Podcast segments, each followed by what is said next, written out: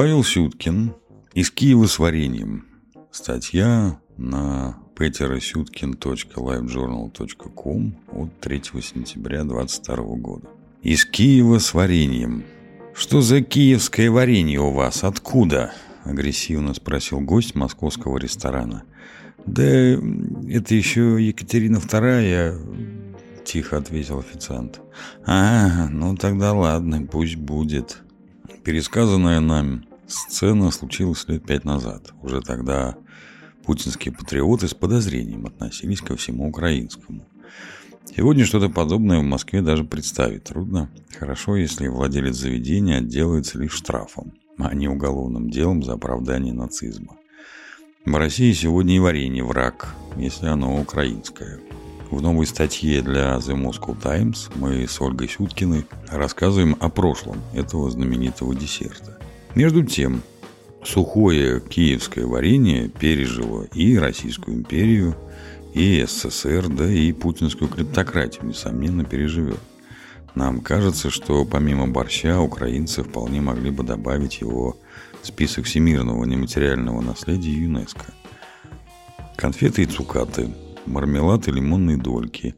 У всех этих сладостей есть, оказывается, сегодня уже почти забытый предок. Впрочем, в массовой кухне он затерялся, в кавычках, лишь у нас – а на исторической родине вполне хорошо себя чувствует. Итак, киевское сухое варенье. Думаем, что с определенной степенью уверенности можно говорить, что предшественниками нынешних конфет являются цукаты. Действительно, сушеные засахаренные фрукты издавна являлись лакомством, которое и хранится долго, и порции мелкие, да и приготовляется легко. На нашей родине этому кушанию не менее полутысячи лет – вот как, скажем, описывал биограф быт графини Екатерины Головкиной, урожденной Нарышкиной, во второй половине XVIII века. Десертом служили сахры, леденцы, марципаны.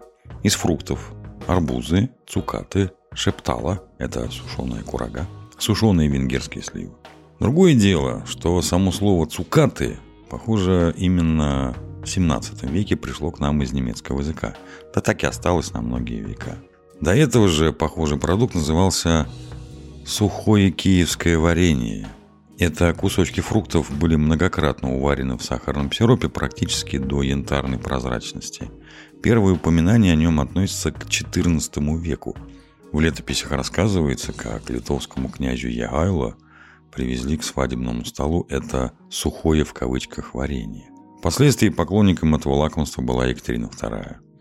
В 1787 году она предприняла поездку по южным областям России. Памятные всем Потемкинской деревни – это именно оттуда.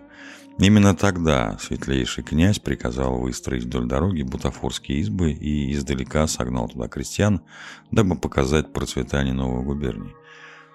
Через некоторое время после поездки был издан даже оригинальный путеводитель-дневник путешествие ее императорского величества в полуденный край России, предприемлемое в 1787 году.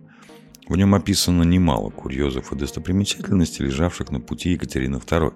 Один из таких забавных случаев случился в Киеве. Царица, естественно, не могла обойти стороной мать городов русских.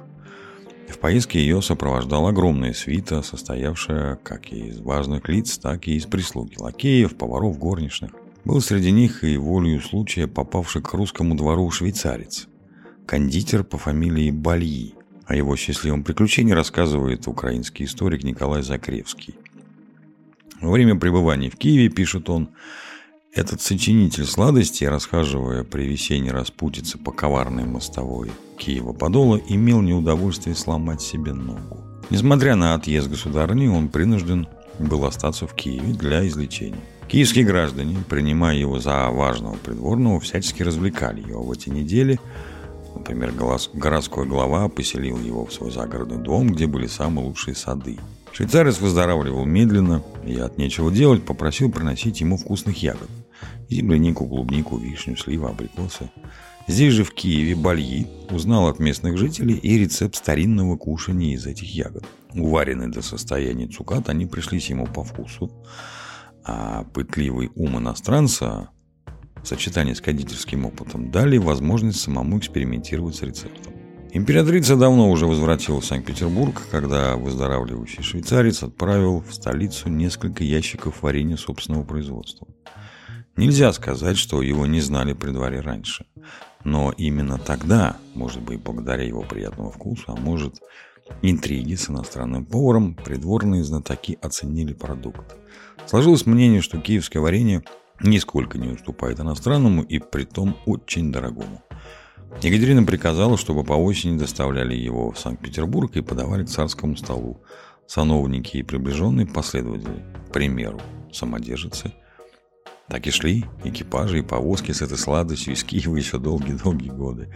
Слава его не исчезла и столетия спустя. Русская писательница Олимпиада Шишкина, это фрейлина супруги императора Николая I, так описывала его в 1848 году – а, сухое варенье из разных ягод и плодов. Купили мы в Киеве по рублю серебром фунт. И это казалось нам довольно дорого, пока мы не узнали его совершенства. Мы им лакомились путешествия в июле в Крыму. И до самого приезда в половине сентября оно нисколько не высохло от жары и не потеряло вкус от сырости. Этого не выдержали бы никакие петербургские конфеты. Обидно, что сегодня варенье – это у нас лишь достояние опытных домашних хозяек. А ведь великолепный пример исторической кухни явно заслуживает гораздо большего внимания. Так что принимаемся за дело. Начинать готовить нужно минимум за три дня до подачи. Нам понадобится килограмм яблок, предпочтительно сладких сортов, три стакана воды или осветленный яблочный сок и вода в пропорции 50 на 50 250 граммов сахара и мелкий сахар, может, сахарная пудра для посыпки. Что делать? Яблоки разрезать на дольки, не тонкие, и удалить сердцевину.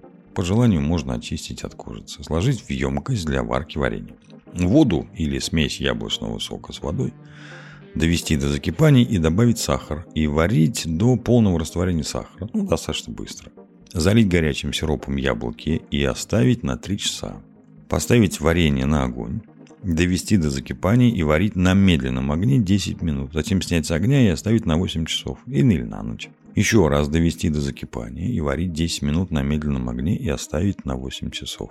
Затем еще раз довести до закипания и варить 10 минут. Горячие яблоки достать шумовкой на сито. Сироп с них должен стечь. Духовку включить на разогрев до 100 градусов. По старинной рецептуре Пропитанные сиропом яблоки или другие фрукты раскладывали на доски и сушили на солнце в течение нескольких дней.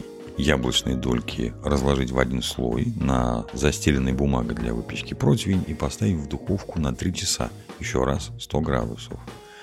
Готовое сухое варенье достать из духовки, обсыпать сахарным песком или сахарной пудрой. Сухое киевское варенье – это отличный вариант консервирования ягод с помощью сахара и высушивания. Это могут быть яблоки, груши, вишни, сливы. Храниться высушенные и засахаренные ягоды могут долго, даже без специальных условий и плотной упаковки. Приятного вам аппетита!